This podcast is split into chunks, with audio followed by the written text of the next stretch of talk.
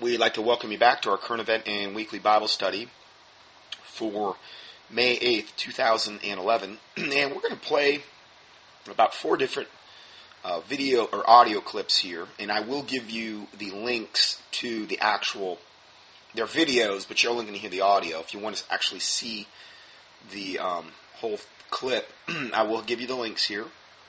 And uh, we're going to start this one. It's entitled, Osama bin Laden was a Bush partner and C I A asset, using the name Tim Osman. Okay, so let's go ahead and start this one now. It's on almost everyone's list of the most likely suspects for today's attacks. The alleged mastermind, America's most wanted terrorist, Osama bin Laden. He has described the United States as the devil. This is the beast. Meanwhile, Osama bin Laden is a name that we have been hearing all day long. They now believe that bin Laden was responsible. I'm told that Osama bin Laden likely deployed more than fifty terrorists. They are now, and I'm quoting here, ninety percent certain somebody provided the logistical support for this operation, and uh, clearly the only person... Bin Laden comes to mind right away, Mister Bremer. Indeed, he certainly does. Bin Laden... This is his M O. We have to look to the Middle East. We have to look to Osama bin Laden. Osama bin Laden. Osama bin Laden. Bin Laden. Osama bin Laden. Osama bin Laden. Remember... Okay, so Osama bin Laden obviously was the fall guy for nine eleven. Okay, so this is the point they're trying to make here regarding nine eleven. Now, nine eleven is a whole other other issue. Um, that, you know, was contrived and um, so easily debunkable on so many different levels that I could probably do at least a twenty-part teaching where we went through all of the various aspects. I just don't have that kind of time. What I do have is a, uh, a Word document. I guess I could convert it into a P D F as well, uh, regarding nine eleven. If you... If you like that, you can email me and I'll send it to you in either P D F or Word. Just ask which one you want, which form, and I'll send that to you. And I mean, that'll there. There's more than enough evidence there, concrete evidence to to uh, uh, amply show that, you know, nine eleven was an inside job, and there was way more to it than what we've been told. So I'm going to go ahead and let this video go further. twenty-four hours ago, it was the Bush tax cut, the Bush budget, the Bush economy. We don't hear any of that tonight. It's America's enemy. America's under attack.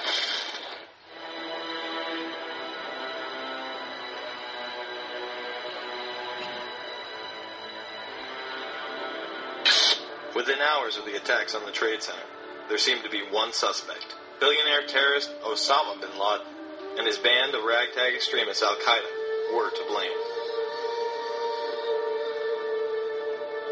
They successfully struck the number one military power in the world in an unprecedented fashion.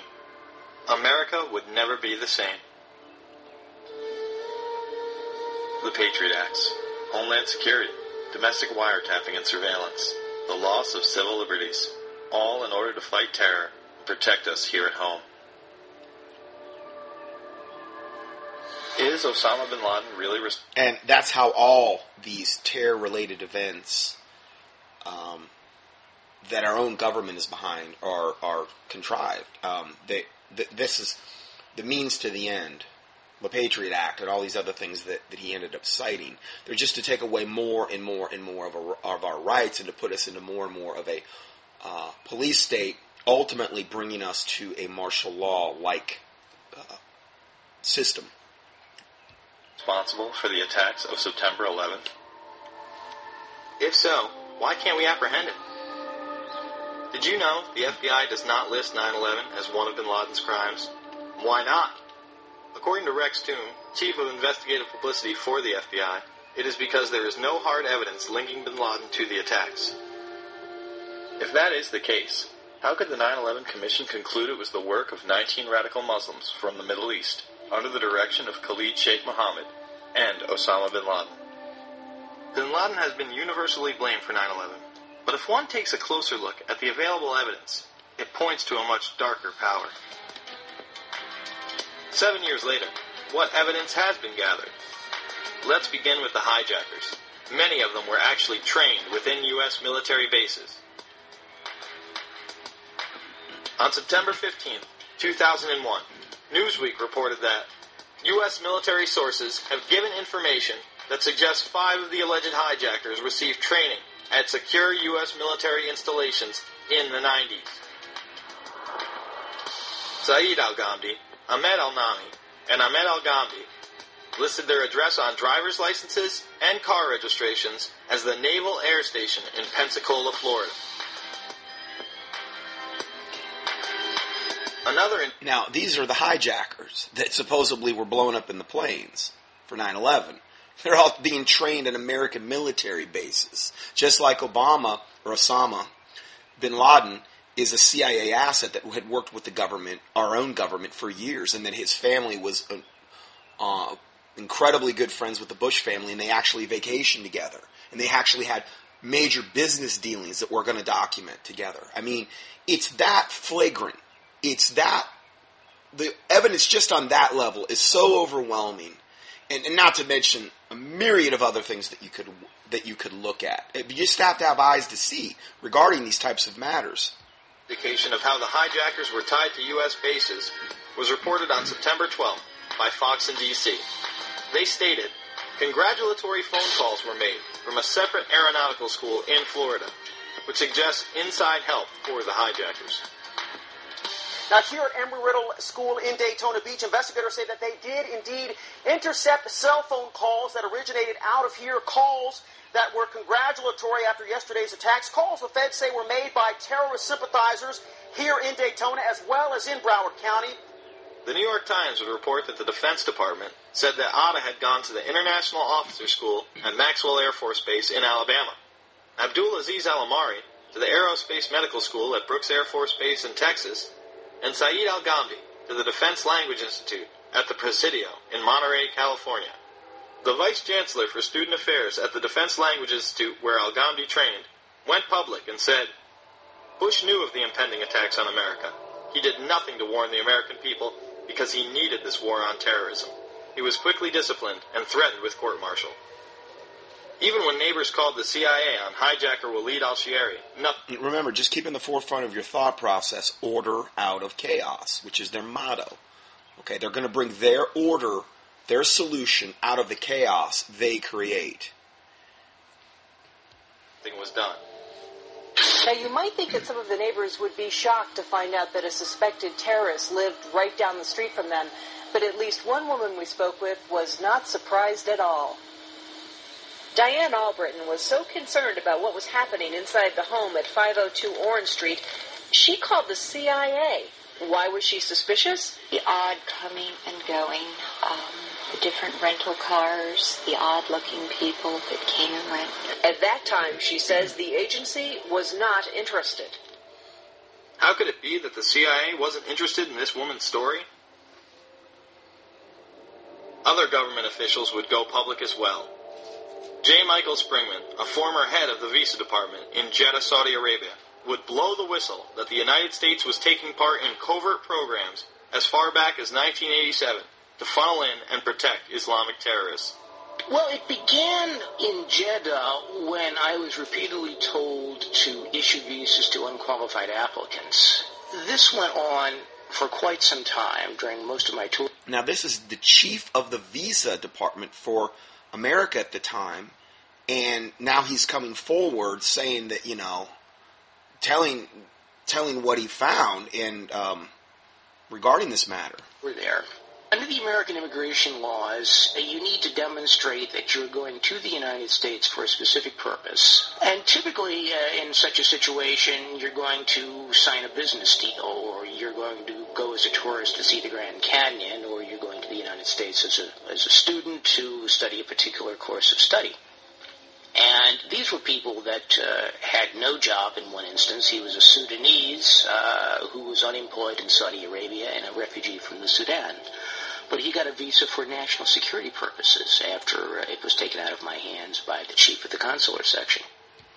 A visa for national security purposes. The guy had no job awaiting him. He had no job really before. And he gets a visa here in America for national security purposes, and then he ends up being one of the many hijackers on this on these planes in nine eleven. It kind of appears that our government had everything in the world to do with this. At basis, though, I really think that these were more C I A assets, people that were recruited, like uh, all of the folks I've been issuing visas to uh, a couple of years previously. And uh, these people uh, were tools to be done for a job. Well, the visas issued to the hijackers in Jeddah... The job in this case was nine eleven. Uh, came about as a result of it being a C I A consulate. It was the fifth largest visa-issuing post in the Middle East. Uh, it was pretty much a, a closed system, and they simply brought them through there, knowing that they would be protected by the agency, that people would uh, get their visas, or if they didn't get the visas, they could be made to be given visas. Once I got back to the United States, who was out of the Foreign Service, I ran across a couple of people with ties to the American government uh, that told me another story, that the C I A was recruiting fighters for the Afghan war against the then Soviets, and that their asset, Osama bin Laden, was working with them. Okay, so we're going to go to the second part of this particular video right now. In the early nineteen eighties, bin Laden worked with operatives from U S intelligence, the Pakistani military, and Arab states. They ran a wide-ranging covert network that recruited and financed Muslim fighters to battle the Soviet army. It is now known that Osama bin Laden was a C I A asset under the codename Tim Osman. Bin Laden would use this handle when he would visit the states. The relationship between bin Laden and the C I A uh, was essentially, uh, he was one of their assets, one of the people they could turn to for help if they had questions. If they wanted somebody recruited, if they wanted somebody sent somewhere, if they wanted information, if they wanted something done, they went to bin Laden.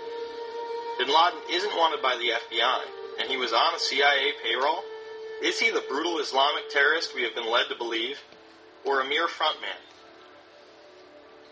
My question was, is it not true that the United States government... Okay, so now, just so you know who's speaking here, this is Sim- Cynthia McKinney, former member of Congress. So this is what she's asking the question regarding. ...paid three hundred million dollars to the bin Laden family for the construction of the military camps. At that point, then the person who was uh, testifying had no choice but to admit, yes, that the money had gone to the bin Laden family for the construction of those uh, uh, military training facilities in Afghanistan. However, he added that none of that money went to bin Laden himself. Of course, it was a joke. So our government paid the bin Ladens three hundred million dollars for this one particular uh, military base that they constructed, and and you know, so I mean, you know, there's no there's no conflict of interest here at all, right? I wasn't the only one working with U S intelligence. Hijackers also had ties to federal agencies. Alleged terrorists Khalid Al-Mihdhar and Nawaf al-Hazmi lived with and rented from an F B I informant. The New York Times stated on October sixth, two thousand two, the Federal Bureau of Investigation had a confidential informer who rented rooms in California to two of the September eleventh hijackers. But the Bureau is resisting a request from the Congressional Committee investigating the attacks to interview the informer and his F B I handler. Several members of the F B I had their investigations into terrorism impeded and shut down, especially when they got close to bin Laden. Why would that happen? Well, because he was a protected C I A asset, and he had he was going to be used as a scapegoat for nine eleven, and all of his little supposed crony guys that got on the the planes that were all destroyed, they were also brought over for this specific purpose and given specific visas for national security reasons or whatever to come over here so that they could, you know, participate in nine eleven. Um, it's pretty obvious at this point.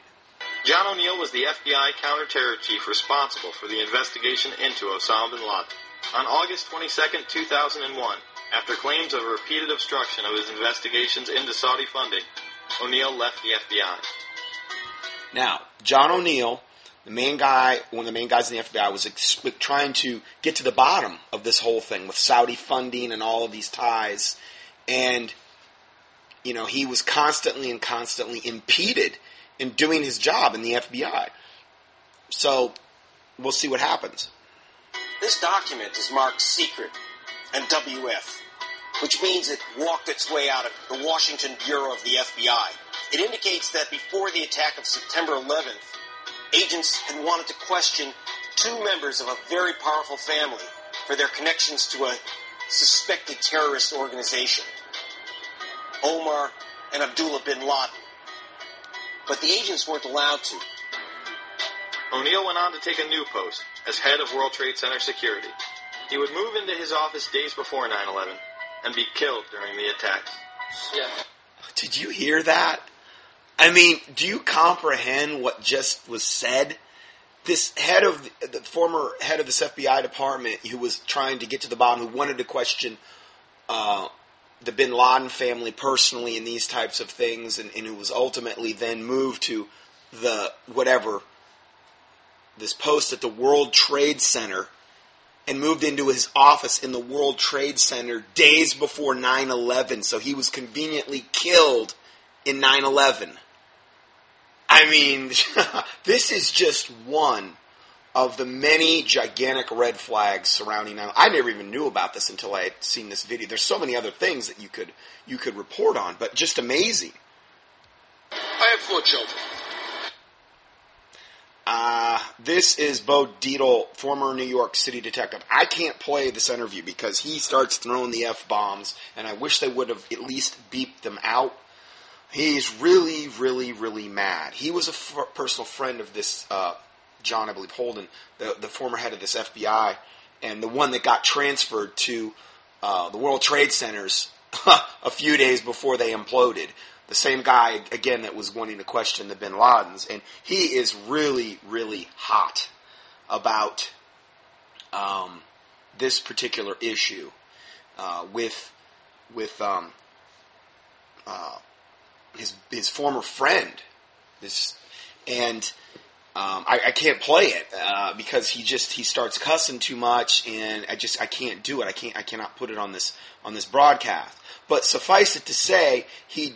He says essentially that, you know, uh, the government was totally dropped the ball, and very much heavily implies that, that you know, they they were in on this and that they had everything to do with the, you know, the deaths that occurred there. Um, and, you know, so anyway, let's go further.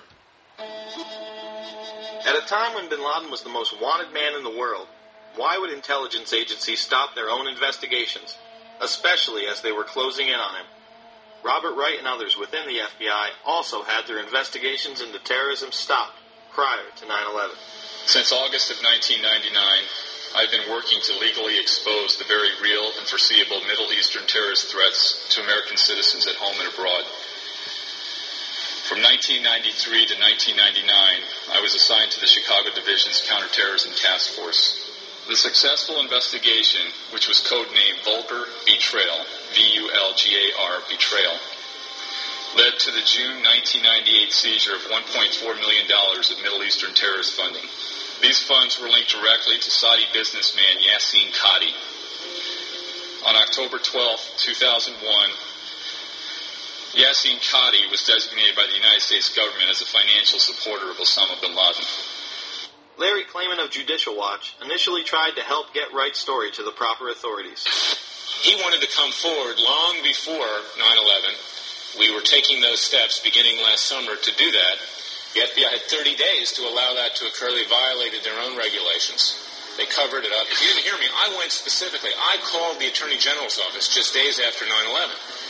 I said, Dave Shippers and I represent a special agent of the F B I Chicago field office who has years of information about how the F B I did not do its job, did not in any way investigate in a meaningful way money laundering in the United States. You're now claiming you want to do this. I'd like to make them available to you, Attorney General Ashcroft. And I was met with a response by Michael Chertoff, head of the criminal division. We're tired of conspiracy theories.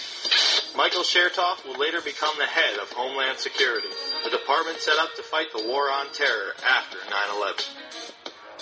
Wright was also restricted from telling any specifics about their investigation.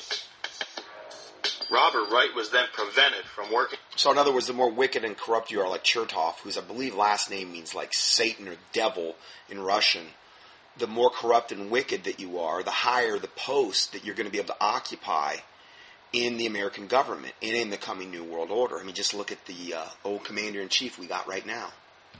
On terror investigations. So what happened to Wright? He was demoted in and around the time period leading up to nine eleven. He's working on innocuous, meaningless things. That's what he's doing. Yes. He's a paper pusher. It's because these monies were going through some very powerful U S banks with some very powerful interests in the United States. These banks knew or had reason to know that these monies were laundered by terrorists.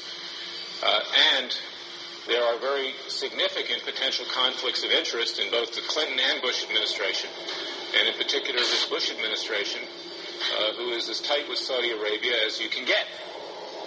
The president's father used to stay with the bin Laden family when he would go to Saudi Arabia. So the president's father, uh, George Bush Senior, would stay with the bin Ladens when they would vacation in Saudi Arabia. I mean, they were tight. Uh, not only were they really good friends, but they were tight. They had a lot of heavy-duty business dealings. Former President Bush spent the night in D C at the White House on September tenth. We've also learned at N B C that there was a President Bush in the White House during the morning of these events. His father, former President Bush, was actually at the White House the morning of the attack. The next day, elite financiers of the Carlyle Group would meet. This global private equity investment firm would profiteer enormously from the wars in the Middle East. At the table were both Bush Senior and Osama's brother, Shafiq bin Laden. The Bush and bin Laden families had been members since the nineties and would reap the benefits of terrorism coming to America. After nine eleven. Okay, so let's let's just look at that. Bush Senior happens to be spending the night in the White House on the, the basically, you know, the morning before nine eleven. He's there in the White House when nine eleven happens with his son, uh, Bush Junior, who's the president. And then they have a meeting the next day with the Carlyle Group, and bin Laden's, I believe, son was there. And they were all there to discuss all of the profits and all of the the, the, the dealings um, that are going, of the doors that are going to be open now because of what happened with nine eleven, the war on terror, the war machine, the bullets, the bombs, the uh, everything surrounding the wars on both sides, how that they're going to reap billions and billions of dollars off this contrived crisis that they created and had everything to do with and set up. And hopefully it's obvious by now just from this standpoint. And again, if you don't believe that the the thing with nine eleven, just, well, go up go up on the internet and just key in uh, nine eleven loose change. nine eleven loose change. Um, and I think there's like a Final Cut, Final Cut version. Just watch that. I've never had anybody come back to me and tell me that they could refute a shred of it. That's just one of the documentaries available. There's so many that I've lost track. There's so much information overload rego- regarding exposing nine eleven that there's, like I said, I could do it easily a twenty-part teaching on that particular subject alone. So these devils had the audacity to meet with the Carlyle Group, which is a, you know, one of these conglomerate, monopolistic type of, of groups that profiteer off war. And this is this is how all uh, the wars, particularly um, World War One, Two, Korea, Vietnam, you name it, pretty much any war that's been fought in the last hundred years, and, and probably, and I'm sure way back before that, the primary motivation um, being order ab chaos, order out of chaos, and the, and the billions and billions that they'll make off funding and off supplying both sides of the conflict, whether that be the oil, the gas, the, bu- the bullets, the guns, the metal to make the tanks or the missiles or the explosive devices. They're making billions off this, and it's all by design. And then the last thing, and the most important thing to Satan, is all the people that die in the wars and are affected and maimed by these wars, because those are viewed as satanic sacrifices by the Illuminati. They're the ones that are behind this. Yes, it is that wicked. And yes, it is that obvious. And yes, it is that flagrant. Hopefully, again, you have eyes to see. I'm, I'm, I'm sure the average listener I have, this is not a hard to understand. It, it may be a hard truth, but it shouldn't be hard to understand. I mean, this is just flagrantly, blatantly, in your face, obvious. So uh, let's go, well, let's go a little bit further here. The company would become public. In other words, the Carlyle Group became public shortly after that. Now, they're going to go into the interview with this guy again, this detective that was friends with the, the John guy that, uh, uh, that on the F B I, the guy that was killed in nine eleven, but he had just been moved there. So I'm going to blot out that one. I'm, I'm going to kind of advance it forward because he is, ooh, he is a foul-mouthed guy. He is mad, and I appreciate his passion, but he's... Uh, He's a foul-mouthed dude, so we want to make sure we skip that, seven forty-seven. Um, let's see here. Okay, let's go further now. ...is, of course, the bin Ladens. While all domestic flights were grounded, suspects closest to the supposed mastermind behind nine eleven were allowed to leave on chartered flights. Let's show you some video that was taken exclusively by News Channel two, eight days after nine eleven. That man there... is Osama bin Laden's younger brother Khalil, who had been here vacationing with other family members there on an estate that they owned in West Orange County. So they in the early nineties, so they get executive privilege. The bin Ladens, they can fly wherever they want after nine eleven. And you would think, you know, public enemy number one, we want to go after them. They, you know, the F B I doesn't even have them as listed as their, you know, as even a somebody they're after. Because there's not enough evidence. They admitted that in the very first part of the thing. And then his brother and his family are able to come and go as they please. You know. And, you know, the thing is, is they're able to fly anywhere. And yet the ironic thing is Cheney told NORAD, North American, you know, air defense system, to stand down the day of nine eleven, which allowed these planes to fly into the trade centers and into the Pentagon. I understand there's there's controversy over whether the one whatever hit the Pentagon was even a plane. It looked it, it if it was, the wings just disappeared. It was more like some type of missile, and that's a whole other study you could do on that particular subject. But NORAD was told by Cheney to stand down. They wanted this to happen. They contrived it. They created it, and they did not want anything to impede it. That's a fact. Cheney told NORAD to stand down. That's just one of the many other things that you could bring up regarding this particular uh, thing here. So I'm going to go ahead and let's play another clip here so you can really get the full, you know. Well, Bath had told me that he had used... Okay, let me tr- see. Uh, I don't know if I'm going to be able to get the volume up on this very much more. Uh, okay, I'm going to try to put the speaker a little bit... the microphone a little bit closer to the speaker. This title of this video is called The Bush Bin Laden Connection, and we're going to go ahead and play this to about the two fifty-three mark here. Here we go. Well, Bath had told me that he had used Saudi money to fund George Bush Junior's foray into the energy business. This is the Arbusto Corporation? Yes, the Arbusto Partnerships. As Bath's partner, Bill White, says he had access to information about the financial dealings between the bin Laden family and George W. Bush. He later obtained Bath's personal financial statements when the two had a falling out and became involved in litigation. On schedules that show his partnership interests, he shows a personal partnership interest of twenty-five thousand dollars invested in Arbusto seventy-nine and another twenty-five thousand dollars investment in, in Bush eighty. But according to White, that share was only Bath's commission for investing the bin Laden's money with Bush. Do you have any knowledge of how much money the Saudis put in? Well, he told me it was in excess of, you know, a million dollars. So there's no question in your mind whatsoever that whatever went into George W. Bush's companies from Jim Bath was... money from the Saudis. one hundred percent of it was Saudi money. And George W. Bush would have been aware of that? Oh, absolutely. But that wasn't all. A few years later, another oil company in which...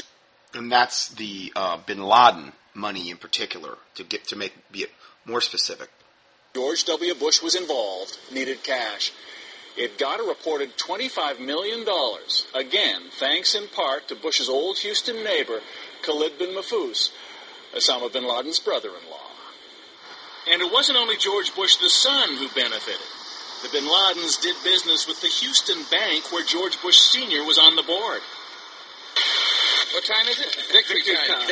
This is the non-political part of this. Come on.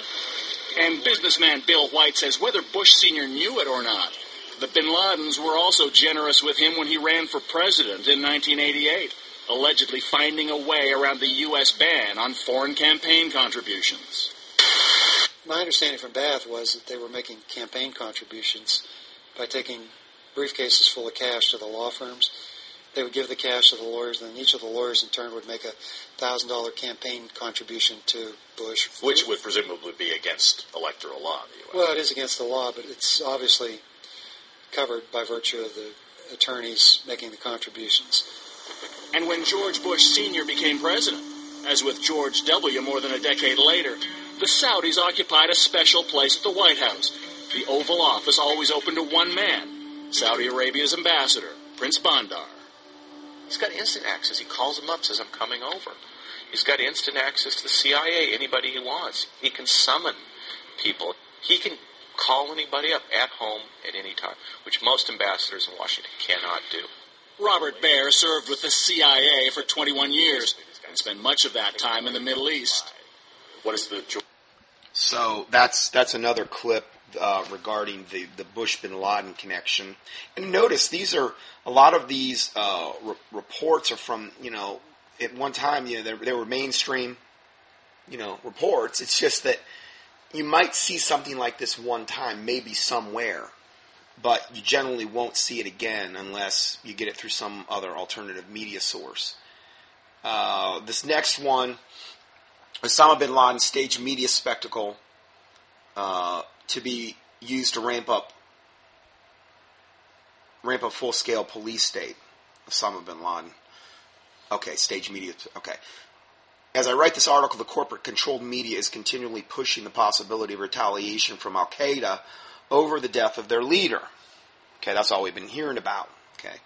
Uh, at this point, the major reason for the unraveling of this of a dead man was to condition the public into accepting the T S A's groping in train stations, malls, and sporting venues, and any other major public event. In other words, they they they bring this guy who's been on ice for a decade, probably. They thaw him out a little bit and supposedly put some bullets in him and then bury him at sea, if they even did that much.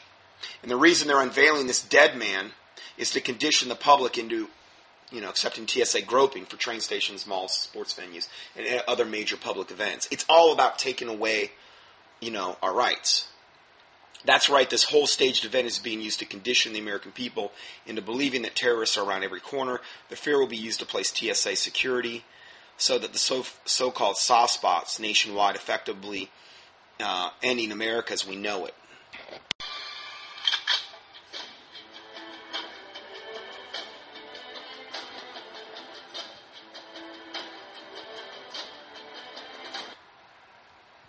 Okay, I'm reading this uh, particular video. It says, the bin Laden PSYOP has kicked into high gear. The media and the certain government officials are saying we are definitely going to be attacked, and they are using fake intel from the bin Laden raid to justify the T S A, D S H checkpoints at malls, trains, stores, and on the streets. Stay alert. The New World Order will likely uh, stage another event. Now remember, the Lord Jesus Christ is in control, but I believe that a lot of this is ultimately happening, and the Lord's letting it happen because America has to be judged because of all the things that we had mentioned earlier. So I don't want us to get too far out of too far that too far out of our sights, like, you know, because we're battling not against flesh and blood here. We're we're, we're battling against spiritual entities, and um, this is why we need to individually make sure we're as right with the Lord as possible, so that he can use us mightily in the days and times to come, because he's not going to be able to do that with the majority of the church that's asleep. For I'm trying to be as nice as I can saying that. I'm letting this video play here. Terrorism experts say a retaliation attack for Osama bin Laden's death is inevitable. Terrorists are expected to aim for more vulnerable soft targets like shopping malls, even museums. C B S two's Hazel Sanchez reports. They are places jam-packed with people, pedestrian malls, shopping centers, and stadiums. yeah, I feel safe, but of course in the back of my head I know that things can happen. Counterterrorism expert Yuval Aviv says terrorists seeking revenge for Osama bin Laden's death will turn to attacks less dramatic than the destruction on September eleventh, focusing instead on soft targets like hotels, places of worship. Now, how do they know? You know, it's, it's, it's as though they're a spokesperson for all the terrorists out there. Yeah, we're going to, we, we want to just kind of make a little announcement on the side here. We, we're going to just hit the soft targets now. We want to kind of give a, America a heads up, us terrorists. And we want the major news media to be our mouthpiece. So when these very things most likely start to happen, you know, we'll be totally preconditioned toward that. Mass transit hubs. It's easier, less complicated for them to carry out. What they're going to achieve if they're successful is to kill as many people as possible. Security consultant David Bohm says the future could include security checkpoints entering all soft targets, like your local department store. Bohm says even with a police presence, the areas are vulnerable. The reason that all soft targets. Department stores, most likely grocery stores, um, sporting events, uh, you name it. Can you imagine? I'm telling you, that is where the rubber really starts to meet the road. I mean, a lot of this may not have affected you up until this point. You may not be flying the planes like I haven't flown planes in a long time for, for these very reasons. But if they start rolling out that stuff, it's going to be virtually impossible to avoid a lot of these things.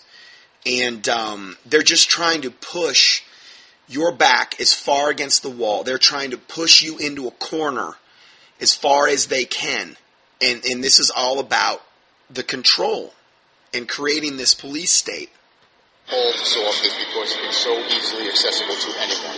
There has to be um, security checks for the safety of all people. Added security is a turnoff for some New Yorkers. So there's a police presence, and they search someone with a backpack. Somebody who looks not really suspicious, but it's random. So I would go if that is the case. Not if everyone is being searched. It's better to be safer than sorry. Despite the challenges to secure... But you see, the people they're interviewing, I mean, ultimately, you know it's going to take almost nothing for them to cave in on these issues. They're so totally uneducated about what the truth really is. Uh, I'm sure most of them aren't even really Christians. And they don't have a clue. And they're going to go right along with whatever is being told of them. And um, these are things that, you know, as Christians, I think the primary, most important thing you could do is to pray about them.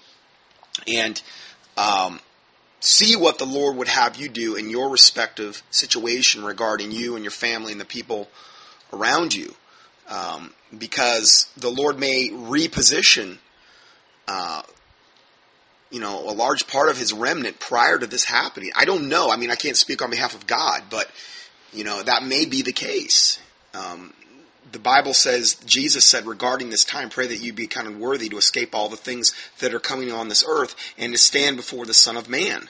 So this is something that you should be praying. And I mean, I think that praying to be worthy to escape all the things that are coming upon this earth, this would be one of them. This would be a major one right here. This is just the start of it, though. And I'm not saying that to be a fearmonger. I'm just saying it because it's a fact. And, and sooner or later, it's going to happen in one level or another, and it's better that you go into this thing prepared both mentally and as much as you can prepare physically.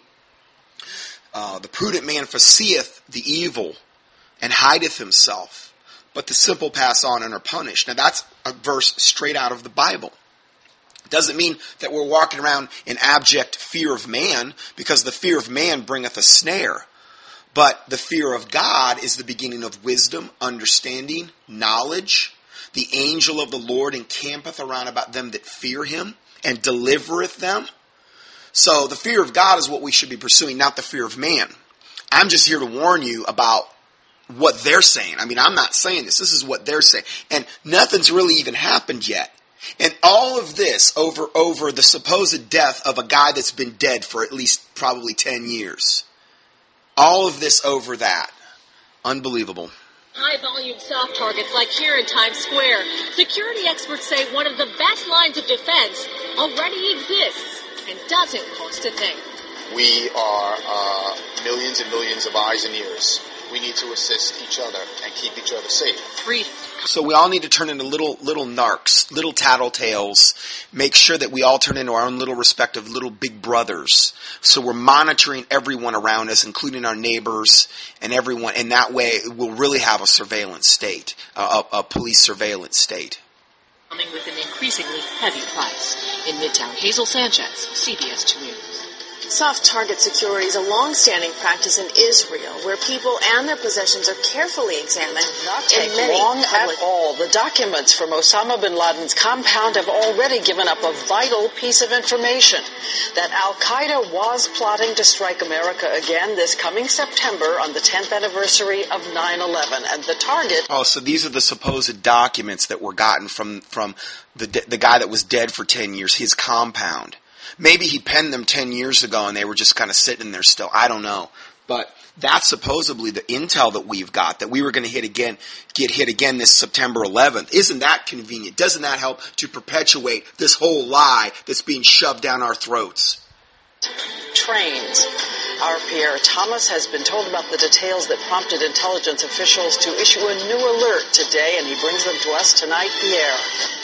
Diane, investigators have been going through this evidence nonstop, and the initial sifting of this material reveals that handwritten notes about plans to derail trains in the U S Authorities in all fifty states are being warned that al-Qaeda had been planning to attack train lines, potentially killing hundreds on the upcoming... Now, knowing, hopefully we've proven you beyond a shadow of a doubt that this whole thing with Obama was a total lie from the pit of hell. Knowing that, then everything that they say that they found at this supposed crime scene, which is conveniently being bulldozed, which is a lot like what they did with his supposed body, dumping in, in the sea, so now you're killing, you're, you're basically erasing the crime scene. Everything that you find from that alleged spot then is also a lie. Okay? But, you know, the, the lies just keep going on and get bigger and bigger. You know, and that's what Satan loves to do. The bigger the lie, the better. Anniversary of nine eleven. The bulletin obtained by A B C News states, as of February two thousand ten, al-Qaeda was allegedly contemplating conducting an operation against trains at an unspecified location in the United States on the tenth anniversary of September eleventh, two thousand one. As one option, al-Qaeda was looking into trying to tip a train by tampering with the rails so that the train would fall off the track at either a valley or a bridge. You can't guard hundreds of miles of track. And if they can get to one location that's not well guarded and put uh, explosives on it or do something to cause the, the train to derail, uh, that's a lot easier than going after an aircraft. A B C News has learned the bulletin arises out of evidence recovered from bin Laden's compound, revealing that al-Qaeda remains fixated on so-called soft targets like transportation. This appears to confirm that bin Laden still had a role in approving al-Qaeda plots, just as he did for nine. Yeah, a role from beyond the grave. What do they do, trans-channel his spirit up once a week? You know, from hell? Uh, that doesn't work that way. All they'd be doing, even if they tried to do that, is getting his familiar spirit at best. eleven, in which he openly bragged about his direct involvement in planning that massacre. I was thinking that the fire from the gas in the plane would melt the iron structure of the building and collapse the area where the plane hit and all the floors above it only. This is all that we had hoped for. One official tells A B C News... So that that's what uh, supposedly Osama bin Laden said about nine eleven, that he was hoping the plane, when it hit the building, would uh, the jet fuel would melt the whole, would melt a little bit of the steel. See, the problem is, is jet fuel doesn't get hot enough when it burns to melt that type of steel. It doesn't happen. The, the, the melting point of steel, particularly that type of steel used in that building, and I mean, you talk about reinforced, was, you know, not even near. Uh, the, the, the jet fuel wasn't near hot enough to possibly melt that. When those buildings went down, if you have ever seen a controlled demolition where they where they where they destroy buildings, that if the, if if ever I have ever seen a controlled demolition, it was the Twin Towers at nine eleven. Both of the buildings, including building number seven, had been pre-wired. Building number seven went down, and no plane had even hit it. But they, but uh, Larry Silverstone, the guy that profited like millions and millions of dollars off the insurance, uh, I think the owner of the of the trade towers in Building Seven, he was the one, and it was on record. And I've heard the interview where he said that I told him to pull the bar- the building. I told him to pull it. That word "pull" means to control demolition in, in a controlled demolition vernacular. So he told them to pull the building. The building, though, all the buildings had already been pre-wired with these um, explosives, these thermite explosives, which actually, um, the, the explosion and the thermite explosion actually is the type of explosive needed in order to bring down these types of buildings, particularly if you're trying to bring them down in their own footprint, meaning their own Their own. They, you don't want to topple the building over, but if you want to bring it straight down, if you look at footage of nine eleven when the buildings were coming down, you can literally see explosions taking place on the floors. You can see windows blowing out on the floors beneath where the um, where the building's toppling. Explosions, one after another, one after another, and people interviewed heard explosions, bang, bang, bang, bang, bang, bang, bang, because every floor was being detonated as the buildings were coming down. That's what you expect to see in a controlled demolition. And supposedly they got o- Osama bin Laden here saying, yeah, I was hoping the jet fuel might melt the building. I mean, this infuriates me so bad how stupid they think uh, evidently all the people are, and that people buy this, and that there isn't a mass. But see, I guess we're getting what we deserve in a way. We're getting, America's going to get what it deserves, and it's God's judgment. And they've been so dumbed down that to the point, and there's so much wickedness and so much sin, and there's so much innocent blood crying out from the land. You know, when I look at it from that standpoint, you know, I'm like, well, God, you're justified in whatever you do. I mean, if if if, if you know, if if he were to if he were to come down and judge me right now and and, and destroy me, I couldn't really argue with him. I mean, apart from the Lord Jesus Christ and his shed blood, I couldn't really say a whole lot. Because, I mean, like I said, oh, what a wretch of a man that I am, who shall de- deliver me from the body of this death? So I'm not saying this in such a way where I think that, you know, I'm so much better and they all deserve judgment and I don't. I'm just saying America's going to get what it has coming and what it deserves and what has to come. Judgment has to come. And this is most likely going to be one of the major ways in which God's judgment is allowed to come. Probably this and a whole lot of other things that are going to happen. Materials found at the Bin Laden hideout include schematics and websites involving a variety of things al-Qaeda was considering. An official describes the documents as aspirational, but not indicative of final... Okay, but do you see how, when you're, if you're the average person and you're looking at this and you don't know any of this other information, and you're looking at, wow, they found aspirational documents and not final stage planning, and, and they found that they were going to hit soft targets in America right around September, at the tenth anniversary of September two thousand eleven. Well, all of that, if you start giving that any credence whatsoever. Now, I'm not saying there's not Muslims, there's not terrorist cells out there plotting all manner of evil way worse than this. I'm not saying that's not going on. But what I'm saying is that knowing that this is a total lie, if you start buying into any of this stuff, what happens is, is even if you didn't believe that this whole account about Osama bin Laden being killed, if you start to believe this, you'll start to believe the other. You'll start to believe, yeah, maybe he really was killed, because how could they make up all this stuff? This is trivial to make up this kind of stuff. This is just a satanic parlor trick is all we're dealing with here. This is just media lies. This is all you're dealing with here. But the new evidence shows that al-Qaeda was planning attacks that echoed past assaults on commuter trains in Madrid and London. Tonight, throughout the United States, railroad and transit systems are ramping up security in response. And, Diane, this is only the beginning. It's the first read of a trove of materials that they're just beginning to review. Only the beginning. And nothing's even happened yet. So, literally, we are potentially right on the cusp of a police state. And, I mean... Okay, it's one thing if they're doing it at the airports. But if they're doing it, if they're going to really get out in public and start doing this... Um, this is going to really be where the rubber meets the road. As we said, it didn't take long. Thank you, Pierre. The world never saw Osama bin Laden after this videotaped appearance in September two thousand seven. But documents grabbed from his compound reveal that to the very end, bin Laden was still at the core of al-Qaeda's operations and dreaming of new attacks against America. C B S News... Again, from beyond the grave... News has learned that memos recovered from bin Laden's lair show the al-Qaeda leader was thinking big.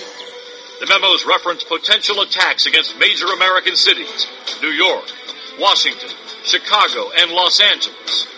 Sources say the writing suggests striking on important specific dates, July fourth, September eleventh, and New Year's.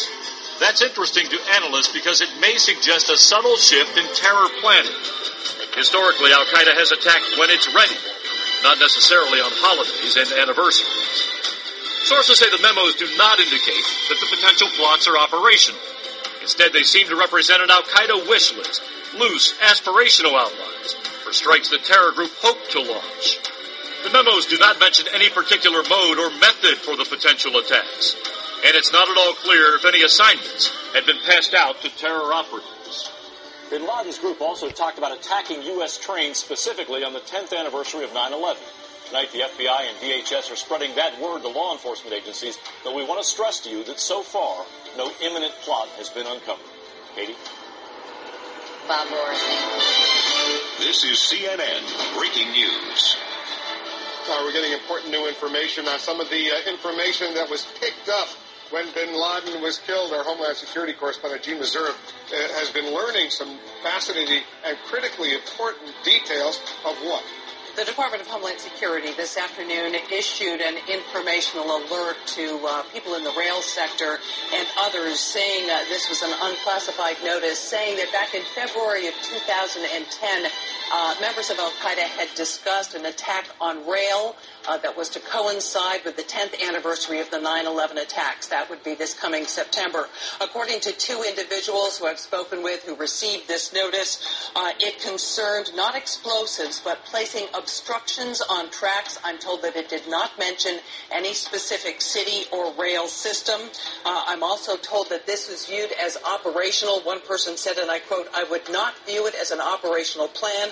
I am not aware that anyone was ever tasked to carry this out. Uh, but I am told by a law enforcement source that this was developed from information seized at the bin Laden compound this past week." So just to be precise, when you say rail, you mean either trains or a subway, something that goes on a track. Like That's right. And these have been frequent targets of al-Qaeda. You had uh, bombings in London, for instance. Uh, rail has been attacked uh, in Madrid and other places. Those attacks have involved explosives on trains. According uh, to this uh, unclassified notice put out by the Department of Homeland Security, this uh, aspirational plan involved something different. It involved putting something on the track so trains would derail. So, and, and to coincide, do something spectacular on the tenth anniversary of nine eleven. So here's the question. Uh, why would the Department of Homeland Security release this kind of information in unclassified form right so quickly after the information was gathered? Well, the idea is to push the information out to the stakeholders who need it. They certainly did not give it to C N N. We have gotten it from other sources. When you say uh, but stakeholders, I think, you mean local law enforcement? Uh, local law enforcement, state law enforcement, uh, the people who operate in the rail sector, people who'd be most concerned. But the main the main reason is to precondition us to accept any type of totalitarian big brother control mechanisms um, at whenever they, you know, have any type of contrived crisis, and, and whenever things supposedly, you know, uh, or if there's any ever any, any attack of, uh, in any way, shape, or form, this will just be the excuse to implement it fully. For this, they need to have the information at hand, and it is not. Uh, this is not classified quality information that says, you know, something's about to unfold. This is this just says a long time ago, back in February of twenty ten, they were talking about this possibility. We think you ought to know about it, particularly, I'm sure, because that anniversary is coming up in a couple of months. I will tell you that several rail systems uh, uh, with whom we've communicated in the last couple of days had already ramped up security simply because of the raid on the bin Laden compound. They're well aware that rail has been a target in the past of al-Qaeda. Gene, thanks very, very much. Uh...